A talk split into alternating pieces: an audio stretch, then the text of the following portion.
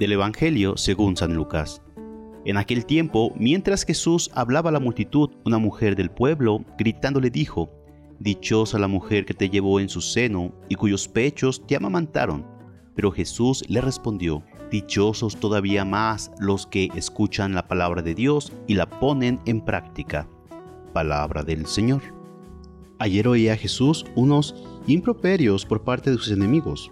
Hoy, un piropo amable por parte de una buena mujer. Jesús aprovecha esta alabanza para dedicar a su vez una bienaventuranza a los que escuchan la palabra de Dios y la ponen en práctica, con lo cual ciertamente no está desautorizando a su madre, al contrario, está diciendo que su mayor mérito fue que creyó en la palabra que Dios le había dirigido a través del ángel.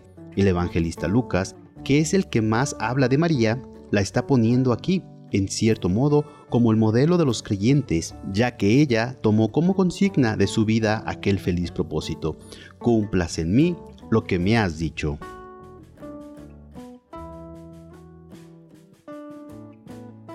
Podemos aprender de María la gran lección que nos repite Jesús, que sepamos escuchar la palabra y la cumplamos. Es lo que alaba hoy en sus discípulos, lo que había dicho que era el destino de sus seguidores y lo que valoró en María en contraposición a Marta, demasiado aljetreada por la cocina.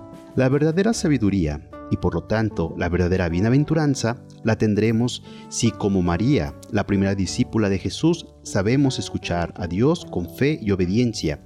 Ahora que la Iglesia, en la Reforma postconciliar, ha redescubierto el valor de la palabra de Dios, podremos decir que somos buenos seguidores de Jesús, y devotos de la Virgen, si mejoramos en nuestra actitud interna y externa de escucha y de cumplimiento de esta palabra, entonces es cuando se podrá decir que construimos nuestra casa sobre roca firme y no sobre arena movediza. Y que la bendición de Dios Todopoderoso, Padre, Hijo y Espíritu Santo, descienda sobre ti, tu familia y te acompañe para siempre. Amén. Si te gustó esta reflexión, te invito a suscribirte al canal, darle clic a la campanita y compartirlo para que más escuchen y mediten la palabra de Dios.